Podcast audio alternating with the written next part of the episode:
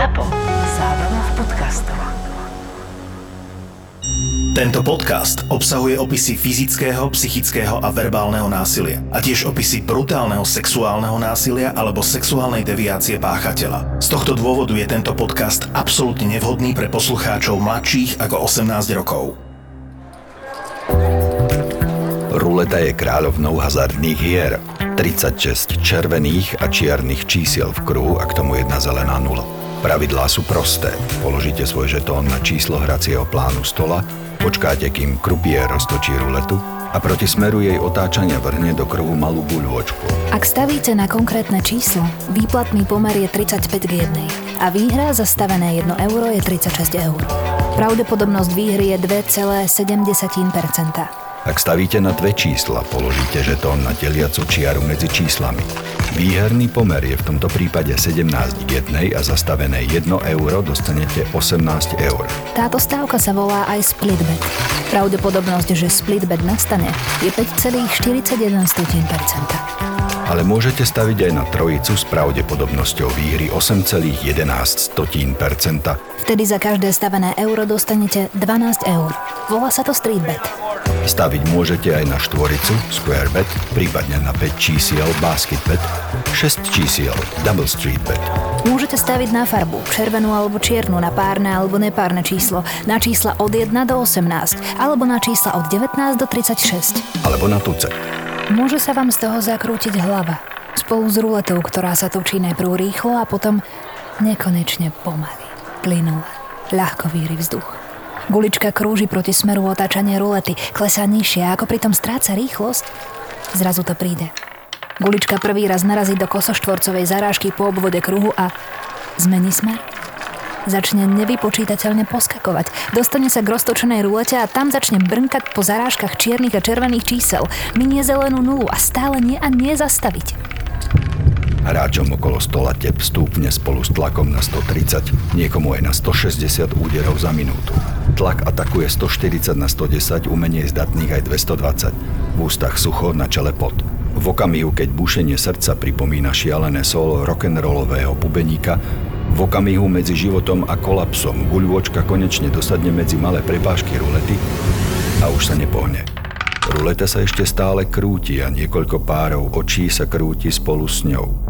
Ďakujú alebo preklínajú osud víťaza či porazeného. Vlastne väčšina viac preklína. V tomto momente adrenalín v krvi dosiahne maximum a začne pomaly klesať.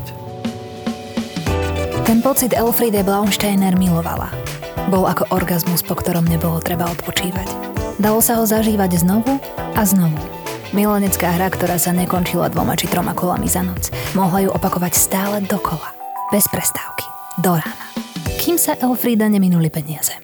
Mnohých, ktorí prehrali, priviedla strata peňazí do šialenstva alebo ich dohnala k samovražde. Pre frau Ele, ako si sama hovorila, však bola takáto strata povzbudenie k ďalšej hre. Frau Ele to vtedy komentovala mávnutím Peniaze sú, boli a aj budú. Hráči a krupiéri ju za to milovali. Keď sa jej darilo, obveselila čumilov okolo stola žetónmi, nech skúsia šťastie a tiež krupiérom sa ušli tringelty vysoké ako ich mesačná výplata v kasíne. Môžeme povedať, že Blauensteinerová bola notorická gamblerka? No, bola závislá od hrania. A čo ju osobne na tom hraní bavilo, podľa teba? Čo je to, čo ona potrebovala? Je to tá pozornosť tých ľudí pri tom stole? Sú to tie peniaze? Je to ten adrenalín? Čo Samotná je to? hra. Tvoj endokrinný systém, ale aj iné, ale tak nakoniec však aj serotonín je súčasťou. Aj endorfíny sú súčasťou endokrinného systému človeka. A toto všetko teda zohráva rolu pri postupujúcom rozvoji závislosti. Aj substanciálna závislosť, či už od alkoholu alebo od ne- nealkoholových drog sa rozvíja, ne- nevzniká náhle z večera do rána.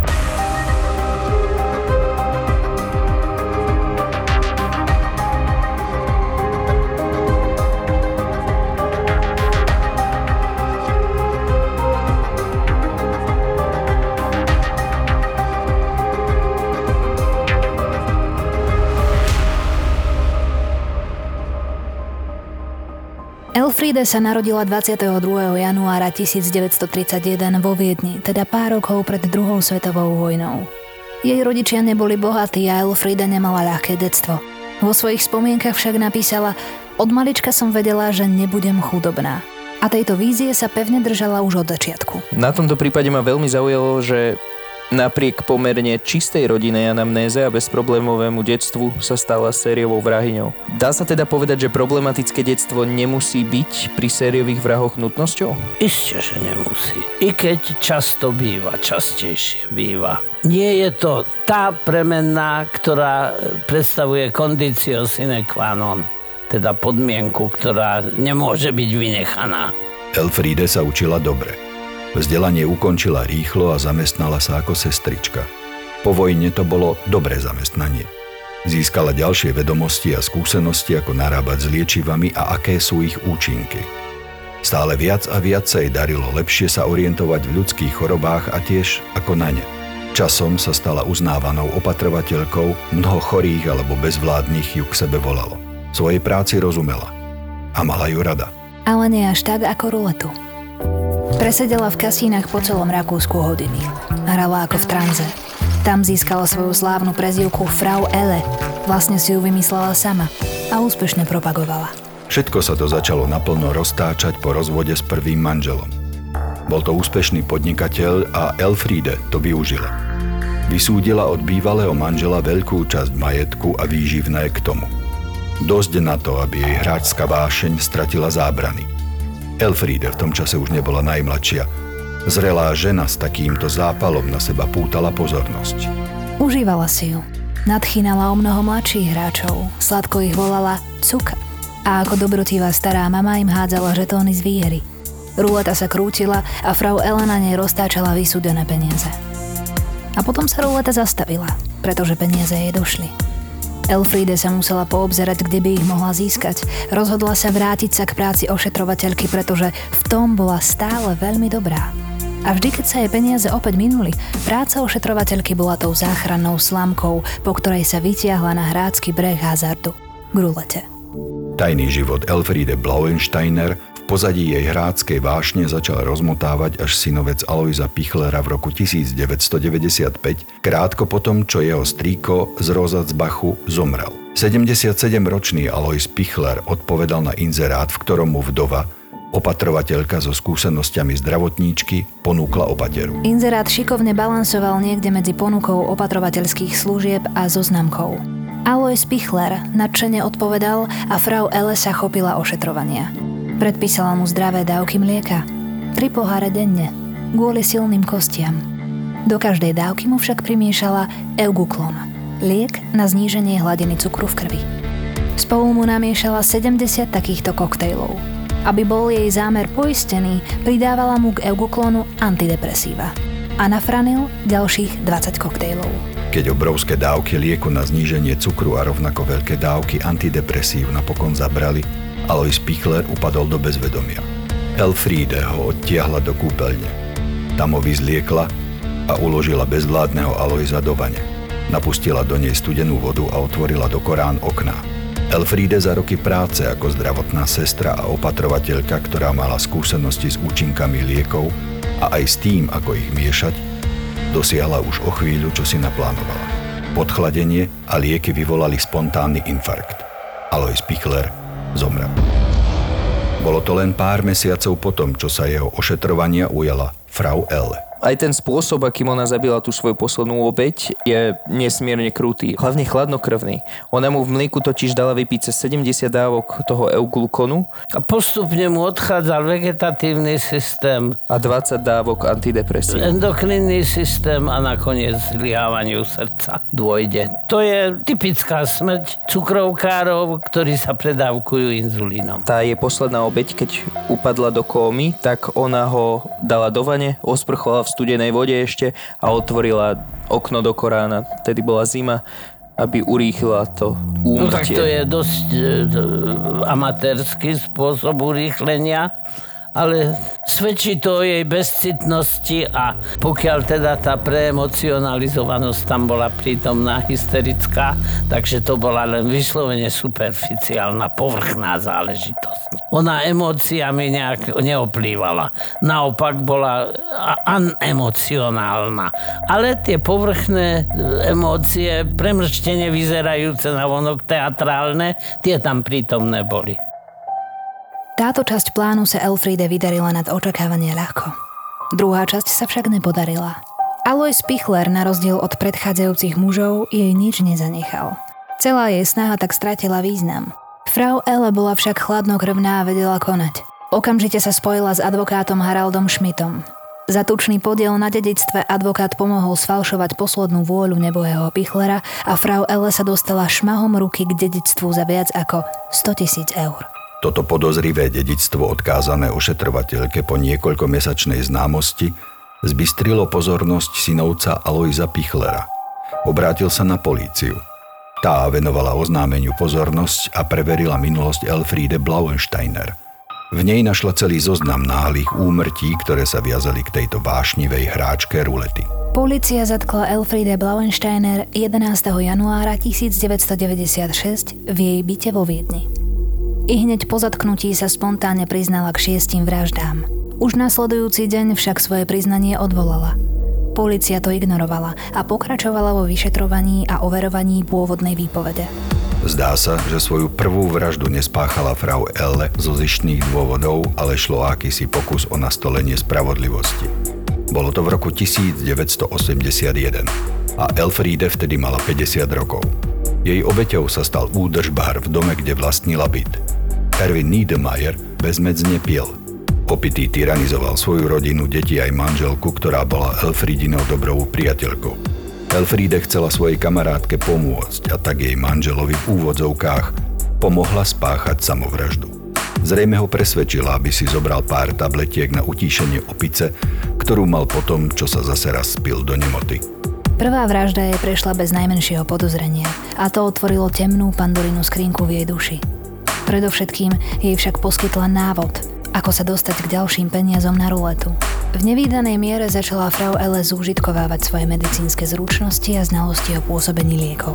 Takýto typ vraždy bol jej prvý čin. Ona ako 50-ročná teda spáchala túto svoju prvú vraždu. Tu ten motív nebol zišný. No ale ani toto nebola typická vražda v rámci domáceho násilia, pretože on nebol násilný voči nej. Pomáhať kamarátke dostať sa zo zlého dosahu týrajúceho partnera tak, že toho partnera zabijem, to je pri najmenšom prejavom určitej osobnostnej psychopatológie, pretože za normálnych okolností takéto niečo sa rieši úplne iným spôsobom. A mám taký dojem, že osobnostná vybavenosť páchateľky bola dostatočne diferencovaná na to, aby mohla túto záležitosť riešiť aj iným spôsobom. Takže to, tá agresivita v nej zrejme bola,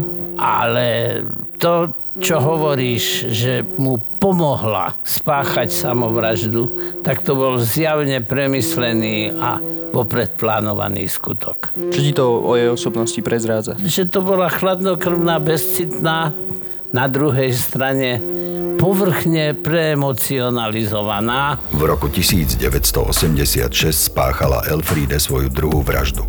Dostala sa do úzkých a narástli jej dlhy z rulety. Nutne potrebovala niekde zohnať peniaze.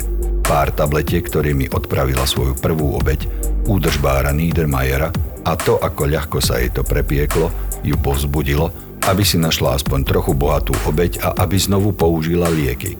Tento raz však oveľa rafinovanejšie. Svoj modus operandi nezaložila na tom, aby lieky, ktoré obeti podala, pôsobili priamo ako jed, ale tak, aby smrť spôsobili nepriamo. Jej nástrojom sa poprvý raz stal euguklon. Toto liečivo vyvoláva náhle zníženie cukru v krvi. Pre 78-ročného cukrovkára, ktorému bola Frau Ele ošetrovateľkou, bolo osudné. Chorý muž upadol do komy a už sa z nej neprebral. Elfriede sa dostala k hotovosti, ktorú mal doma a verala sa na ruletu. Vražednou zbraňou bolo liečivo euglukon. O aký medikament ide? Euglukon je skôr ako liek pri cukrovke Áno, používaný. znižuje cukorobete a tlak. Už sme doma. Priviedla e, svoju obeď do hypoglykemickej kómy, v ktorej zahynula. A o akú smrť ide? Ako to vyzerá? Hypoglykemická koma je, že ti zlyháva celý endokrinný systém a postupne zlyháva srdce. Prešlo 6 rokov a v roku 1992 sa Elfriede znovu vydala. Stala sa z nej pani Blauensteiner po boku Rudolfa Blauensteinera. Bolo to krátke manželstvo. Už zanedlho jej manžel z ničoho nič upadol do kómy. Nikdy sa z nej neprebral a zomrel. Pre okolie to bol šok. Rudolf mal len 52 rokov a vyzeral zdravý. Tak ako bola prekvapivá jeho smrť, rovnako prekvapivý bol aj jeho závet. Hoci jeho manželstvo s Elfriede bolo krátke, odkázal jej všetok svoj majetok, ktorý nadobudol skôr, ako sa so svojou drahou spoznali. Elfriede vyplatila všetky dlhy a do kasín sa vrátila opäť ako tá stará známa bombivánka, Frau Elle. Hrala ako o život a s neutíchajúcou vášňou. Kasína navštevovala aj viac ako 230 krát ročne. Taká vášeň stála veľa peňazí. Čo skoro prehrala celý zdedený majetok po nebohom Rudolfovi Blauensteinerovi. Frau Elle bola opäť na mizine, bez vidiny ďalšieho výnosného sobáša. Tento prípad sa točí dookola okolo kasín. Frau Elle, ako ju volali teda priatelia, milovala hrať. Áno. Okolo toho sa točil celý jej život. Keďže gambling je veľký problém nielen modernej doby, stretávaš sa často s takýmito prípadmi, kde gamblovanie hrá nejakú rolu? No, ale nie pri vraždách. Gamblovanie hrá rolu pri mnohej trestnej činnosti, majetkovej trestnej činnosti. Ale nie, že by zabíjal človek preto, aby získal e, finančné prostriedky na hranie, že by plánovanie, premyslenie a dokonca sériovým spôsobom zabíjal svoje obete, tak s tým som sa ešte nestretol. Ja som nikdy nechápal, ako sa môžu niektorí ľudia stať závislí nad automatmi alebo stolmi v kasíne a ako tam môžu prehrať že celé majetky, že fakt, že domy, život rodiny tam vedia prehrať. Ako je to možné, že ľudia sa na takýchto hrách stanú až takto závislí? Niečo sa odohráva v tom mozgu. Tie, tie pôsobky, o ktorých som tu už veľa razy hovoril, ako je serotonín a iné, tie zohrávajú určitú rolu, určite aj vnútroorganizmové opiáty, pretože pri výhre pociťuješ pocit slasti. Ale tá závislosť sa prejavuje tým, že si priťahovaný k tej hre. A byť priťahovaný k hre, pri ktorej môžeš získať finančné prostriedky, tak tam je tých premenných, ktoré ťa k tomu môžu priťahovať a motivovať a rozvinúť sa dokonca do závislosti je pomerne dosť. Takže potom hovoríme o nesubstanciálnej závislosti. A nie je to úplne moderný fenomén, pretože Vieme, že už v stredoveku mnohí boháči prekartovali majetky. A oni stratia úplne súdnosť? Oni nerozmýšľajú nad dôsledkami ich no, konania? nerozmýšľajú, pretože tie endorfíny sa v ňom búria. Svoju pozornosť preto preniesla z mužov na ženy. Jej suseda Franciska Köberle bola dobre situovaná. Nedávno oslávila 84 rokov a mala podlomené zdravie. Pomoc skúsenej ošetrovateľky susedky Elfríde preto prijala s vďakou. Bolo to len nedávno, čo Elfríde ovdovela a obe vdovice si porozumeli. Ich priateľstvo a Elfrídina starostlivosť však netrvali dlho. Frau Köberle náhle zomrela. Stalo sa to krátko potom, čo svojej ošetrovateľke zverila svoju sporiteľnú knižku s heslom, ktoré znelo Nebo. Bolo na nej 170 tisíc eur. Príčinou smrti bola nízka hladina cukru v krvi. S ohľadom na jej podlomené zdravie a vysoký vek, smrť starej dámy nikoho až tak veľmi neprekvapila. To, čo ale prekvapilo, bolo, že celý svoj majetok odkázala svojej novej ošetrovateľke. A tá ho s plačom a s vďakou prijala. Už o tri roky neskôr však bola frau Elle po náruživých eskapádach v rakúskych kasínach opäť na mizine. Po ruke nebola žiadna bohatá suseda, aj manželia sa minuli, A tak sa Elfriede vrátila k svojim koreňom. Podala si inzerát, že sa ako skúsená ošetrovateľka postará o chorých a bezvládnych. Inzerát, ktorý balansoval medzi ponukou opatrovateľstva a zoznamkou, mal ohlas. Nie všetko však šlo podľa predstav dlhomi súžovanej frau Ele. 80 do ktorého vkladala nádeje, zomrel skôr, ako sa o to stihla sama pričiniť. Rakovina. A tak je stihol odkázať len 15 tisíc eur. A aj to musela Elfriede sama sfalšovať jeho závet. Ďalší z klientov vyhlásil, že prežil druhú svetovú vojnu aj 5 rokov v sovietskom zajateckom tábore. Ale ani tam mu nebolo tak zle, ako mu prišlo zle z jedla, ktoré mu navarila Elfriede Blauensteiner. Jediným východiskom bolo pre frau Ele znova sa vydať. Podarilo sa jej to už v roku 1995. Jej novým manželom sa stal 64-ročný Friedrich Döcker. Zabral na neho ďalší Elfin inzerát v novinách. Neubelo ani rok ich spoločného manželstva a Friedrich na svoju novú lásku prepísal dom. Krátko na to zomrel. Až potom sa na rad dostal 77-ročný Alois Pichler, ktorý sa tiež chytil na Elfin inzerát a krátko na to náhle zomrel. Vďaka pozornosti Aloizovho synovca a rakúskej polície sa konečne rozmotalo klpko záhadných úmrtí osôb, o ktoré sa frau Ele starala. Aj preto, že to vyzeralo ako cukrovka alebo ako prejav cukrovky, sa na ňu neprišlo? Čo myslíš, že tkvie to tajomstvo jej úspechu? Prečo myslíš, že bola tak dlho úspešná a nedolapená? No pretože e, takým spôsobom pripravovala o život tie svoje obete, že to vyzeralo ako nejaký omyl pri tej cukrovke alebo niečo podobného. To, bolo to narafičené ako nie celkom prirodzená, ale nie druhým niekým navodená smrť. Nie cudzým zavinením zapričinená. Čo túto ženu donútilo vraždiť? Bola to tá láska k hraniu alebo tá tieseň? Získavanie finančných prostriedkov na hranie, pretože to hranie sa stalo skutočne jej vášňou, ktorej sa nevedela zbaviť a nevedela sa od nej oprostiť. 10. februára 1997 bola Elfriede Blauensteiner postavená pred súd a obvinená z vraždy. Svoju vinu napriek pôvodnému priznaniu v plnej miere poprela.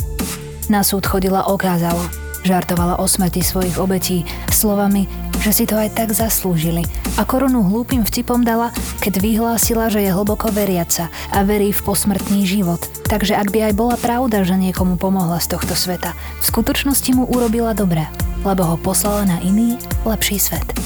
Po celý čas pri príchode na pojednávania nesla v pravej ruke zlatý krížik a držiac ho vysoko nad hlavou parafrázovala ponského Piláta z Nového zákona. Ja nevinná zmývam si z rúk krv týchto obetí. Ona sa aj hájila takou vetou, že ako kresťanka verím v posmrtný život, takže si asi myslela, že nič tak hrozné zase nespáchala. To je taký cynický prejav jej e, osobnostnej štruktúry. Toto, toto je hrubá psychopatológia. Verím v posmrtný život a preto som vlastne nič také strašné nespáchal, lebo tí ľudia sa už teraz majú lepšie, ako sa mali predtým v tomto zlom svete. To je prejav veľmi hrubej atrocitnosti nedostatku vyšších sociálnych a mravných citov. Teatrálne výstupy, žartovanie o obetiach a zlatý krížik nad hlavou jej získali okamžite pozornosť rakúskych médií a Frau Elle sa stala témou číslo 1. Dostala prezivku Frau Zucker Elle. Prípadne ju volali anglickým Lady Sugar Elle. Pozornosť médií si dokonale užívala. Vedúci oddelenia vražd v Dolnom Rakúsku Werner Windisch na súde vypovedal, že v prvý deň, keď sa dostala do pozornosti médií a do žiary reflektorov, Oborila sa na neho s výčitkou, prečo jej o takom záujme nepovedal. Keby to vedela včas, nechala by si urobiť vlasy a make-up. Mala fantastickú sociálnu inteligenciu. Uviedla psychiatrička, súdna znalkyňa Zigrun Rozmanitová pre rakúsku tlačovú agentúru APA. Dokonale manipulovala so svojimi obeťami, nechala ich, aby si k nej vytvorili doslova závislosť a rovnakú sociálnu inteligenciu a manipuláciu s davom dokázala predviesť aj keď sa na ňu zamerali televízne kamery a mikrofóny. Je to žena, ktorá je súdená za viacero vražd. S polousmevíkom sa pozerá do kamier a Tri jej fotoaparátov. dokázali. Tri jej dokázali. Áno. 10 vražd je odhadovaných, že sa dopustila. S úsmevom, s takým poloúsmevíkom, s takým úškrnom sa tam pozerá do tých kamier a objektívov a drží krížik. Čo ti toto o nej prezrádza? Také hystrio. Samozrejme, že toto je jeden, jeden hysterický, taký seba prezentujúci, demonstratívny, teatrálny prejav. Čiže je to hysterka. To je hysterka. Toto, čo tu predvádza, to je tam, tie emócie sú vidno, ale to sú superficiálne, neprežité, nezažité, nie do hĺbky prítomné emócie. To sú povrchné, hysterické prejavy. Ja som pri prepisovaní informácií na tento prípad narazil na špekuláciu, že v tomto prípade mohlo ísť aj o narcizmus. Sedí to aj na túto diagnózu? Hysteria má s narcizmom dosť veľa spoločného. Lebo ten človek vlastne je preemocionalizovaný a má rád sám seba. Ono to možno je vyčítané aj z toho, že ona na súde hovorila, že vydá memoár uh, na súdnych procesoch. Ona žartovala celú situáciu, tak veľmi zľahčovala, tam tým krížikom sa obháňala. Bolo na nej celkovo vidieť, že tú pozornosť kamier ona miluje. No áno, tak ale to bola tá demonstratívna teatrálna hystéria. Hlavnú zásluhu na tom, že nakoniec mohla byť Elfie Blauensteiner postavená pred súd a usvedčená, má patológ Christian Reiter. Jeho vyšetrovanie a správy pomohli usvedčiť frau Elle ako sériového vraha. Po exhumáciách objavil v telách zbytky lieku na zníženie hladiny cukru a u poslednej obete aj obrovskú dávku antidepresív. Tieto lieky samotné smrť nemali spôsobiť, ale mali k nej obeť priviesť tak, aby upadla do kómy, z ktorej sa už neprebrala. Vysvetlil, ako kombináciou zníženia hladiny cukru liekom euglukón tento stav navodila a ako v prípade Alojza Pichlera vraždu dotiahla podaním antidepresív, kombináciou chladu vody v studenej vani a otvorených okien, aby dostal spontánny infarkt. Vyšetrovatelia označili Elfriede Blauensteiner za, citujeme, skrz na skrz vypočítavú ženu. A nebyť dôslednej práce patológa Christiana Reitera, tak by uspela so svojím tvrdením, že ona sama priamo smrť nespôsobila. Reiter dokázal, že kombináciou liekov a podmienok síce priamo nezabíjala, ale smrť neodvratne zapríčinila. A to úmyselne. V kriminológii, ako som už na niektorých nahrávaniach spomínal, je ustálené, že vraždy spáchané ženami sa vo všeobecnosti jemne líšia od vražd spáchaných mužmi. Ženy sú pri vraždení spravidla oveľa vypočítavejšie a chladnokrvnejšie, zriedkavejšie ide o extrémnu agresiu. Chcel by som vedieť tvoj názor na túto dá sa povedať, že poučku. Prečo myslíš, že to tak je? Menej často ženy vraždia v afekte. Väčšina vražd, ktorých sa dopustia muži, sú vraždy v afekte a ženy vraždia skutočne vypočítavejšie a pragmatickejšie. Bola, kedy sa hysteria prisudzovala len ženám. Dnes vieme, že hysterickí muži sú rovnako často sa objavujú teda v spoločnosti ako ženy. Takže tá afektivita mužov a žien je v tomto smere dosť vyrovnaná, ale fakt je jeden, že ženy sú praktickejšie. Tá vypočítavosť a tá chladnosť v tomto prípade je veľmi viditeľná. No v tomto prípade špeciálnom áno, samozrejme, tak tam tá motivácia bola jednoznačná. Čo sú také najčastejšie motívy ženského vraždenia? Majetkový prospech alebo nejaký iný racionálny prospech. Pravdepodobne častým motívom je aj zbaviť sa nejakého tyrana, partnera tyrana. No tak samozrejme, áno. Najmä v poslednom čase je táto oblasť dosť stredobodom záujmu, pretože najmä domáce násilie sa stalo pretraktovaným fenoménom, takže môže to tak byť. Zbavenie sa domáceho tyrana vo veľkej väčšine prípadov býva nepripravované, nepremyslené, len ako reakcia alebo vyústenie neznesiteľnej situácie, ktorá sa v tom partnerskom zväzku objavila. Ale to nie sú úkladné vraždy, ale teraz v tomto prípade hovoríme o úkladnej, pripravovanej, premyslenej vražde. Na jednom z pojednávaní pri ďalšom z teatrálnych výstupov Frau L. pred novinármi vyhlásila, že je v kontakte s presláveným americkým režisérom Stevenom Spielbergom, ktorý chce nakrútiť jej príbeh. Chcela tým poukázať na to, že je to príbeh nevinnej, nespravodlivo súdenej obete. V skutočnosti sa zaujímali filmári o jej príbeh z úplne iných dôvodov. Chceli nakrútiť film s príznačným názvom Modlivka – odkazujúc tak na príklad z ríše hemizu, v ktorom samička modlivky po spárení sa so samčekom svojho partnera zožerie. Film nakoniec v roku 2001 aj vznikol a hlavnú rolu si v ňom zahrala rakúska herečka Christiane Herbiger a režíroval ho Paul Harater. 7. marca 1997 bola súdom v rakúskom Kremsi uznaná Elfriede Blauensteiner vinnou z úkladnej vraždy Alojza Pichlera a odsúdená na doživotie.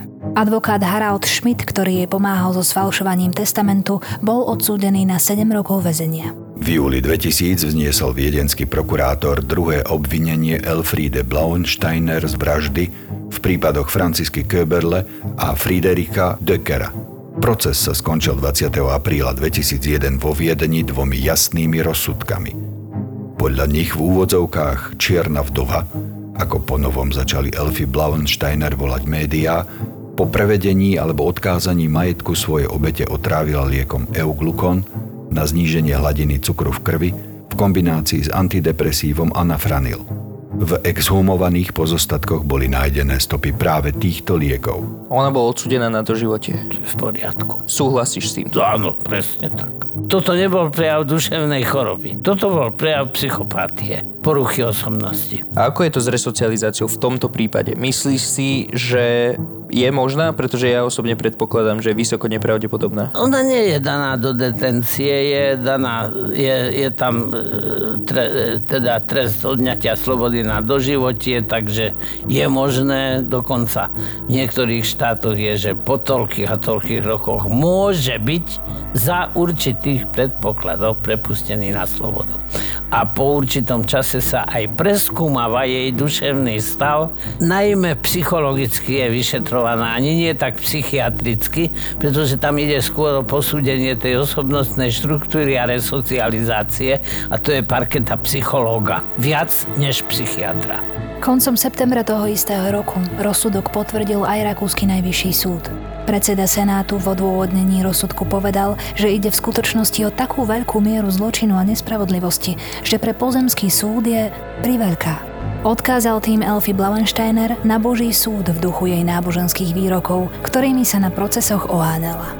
Po potvrdení rozsudku Najvyšším súdom Elfriede Blauensteiner vyhlásila Zatvorte ma. Nechajte ma vo vezení, kým nezomriem. Trest si odpikávala vo vezení Schwarzau am Steinfeld v okrese Neunkirchen. Vo vezení však strávila len 7 rokov. 16. novembra 2003 zomrela na komplikácie mozgového nádoru. Táto Elfried Blauensteinerová, ona je taký najvýznamnejší alebo taký najznámejší príklad ženy čiernej vdovy. Chcel som sa te spýtať takú otázku na záver. Stretol si sa niekedy za svoju viac ako polstoročnú, 57-ročnú prax s nejakou čiernou vdovou? Nie, nerobil som posudok ani na jednu. A viem, že také sú. Oni skôr zhromažďujú majetky po tých svojich zavraždených manželoch. Ona tie majetky ani nezhromažďovala, pretože ich prehrávala. Typické čierne vdovy nasromaždia veľký majetok, lebo každého manžela odpravia a zdedia po ňom. Ruleta má 36 červených a čiernych čísiel. Len jedno je zelené. Keď padne zelená nula a hráč stavil na párne alebo nepárne, alebo tam, kde sú len dve možnosti, príde o polovicu vkladu. Tento výsledok sa volá en prison, vo vezení. Ak riskuje ďalej a opäť padne nula, príde o celý vklad a stratí všetko. Elfriede Blauensteiner bola odsúdená v dvoch procesoch za tri vraždy. Podľa rakúskej polície však existujú vážne podozrenia, že spolu spáchala najmenej 10 vražd. Po smrti bola spopolnená vo Feuerhalle v Zimmeringu. V roku 2016 bol však jej opustený hrob zrušený. V dvoch procesoch na jej rulete života padla dvakrát nula. A tak nakoniec nezostala len vo vezení, ale stratila aj miesto medzi zosnulými tohto sveta.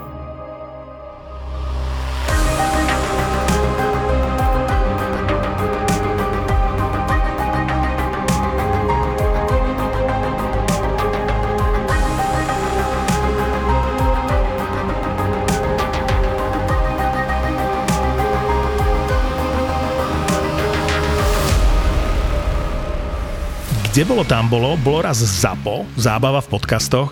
800 tisíc vypočutí sme mali minulý mesiac. Wow, ďakujeme. 8 miliónov vypočutí od začiatku. Prekročili sme ďalšiu magickú hranicu. Ešte väčšie ďakujeme. Ale o úplne iné veci som chcel hovoriť. Teraz je myslím si ten správny moment, lebo dávno predtým, ako vzniklo ZAPO, bol tu podcast, ktorý bol pre nás svojím spôsobom inšpiráciou na ceste za tými 8 miliónmi vypočutí.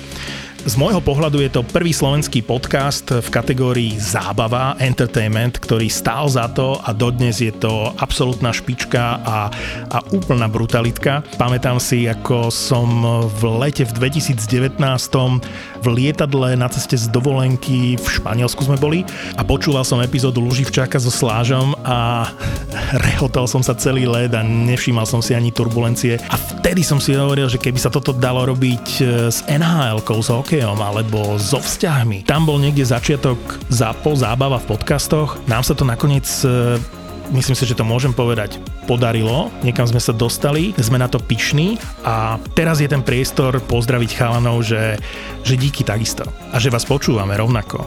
Nedávno som si pustil v aute epizódu so Šárkou Nohelovou Lota Love o nahote a sexualite a ak sa host dostane k slovu v 46.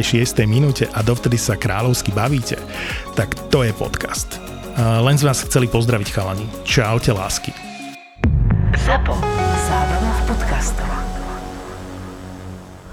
Už neviem, už som tak dlho nedržala svoj pás v ruke, že Že musel vzniknúť tento podcast? Zabudla si niečo zobrať, ale hlavne, že tu máme fľašu vodky, že?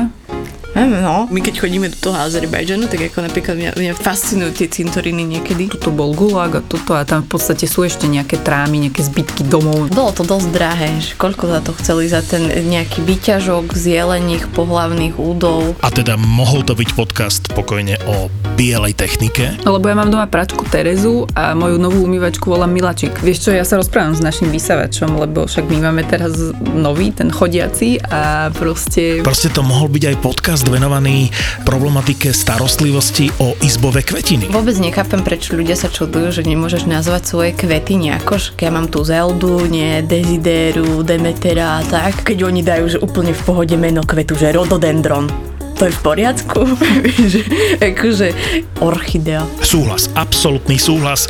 Orchidea je na úrovni Oradea, Ovideo, Orlando, Olchon. Na Olchoni je taká najznámejšia skala, kde máš aj ten rad tých totemov, čo si hovorila. Šamanka. Šamanka. Vyprahnutá zem, jedna búda a že trada, vítajte na ostrove Alchon. Tam bolo to miesto, kde všetci házali cigarety, bolo ich tam v stovkách. Áno, bežný turista by si myslel, že o, aký bordel, hej? Hej, ale to bolo, že Že Baikal Forever. Ale ja si viem predstaviť ísť v zime na tri noci na Bajkal, vieš, a potom e, odletieť niekam do tepla, hocikam. Mm-hmm. Lebo to nedáš. Ale daj si, daj si podcast, nový cestovateľský podcast od ZAPO s Nikol a Betty. Tripito.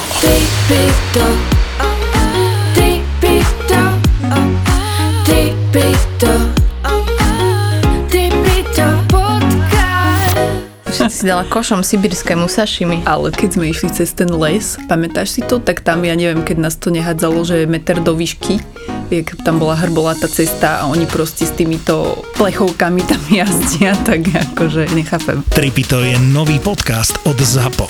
Zábava v podcastoch.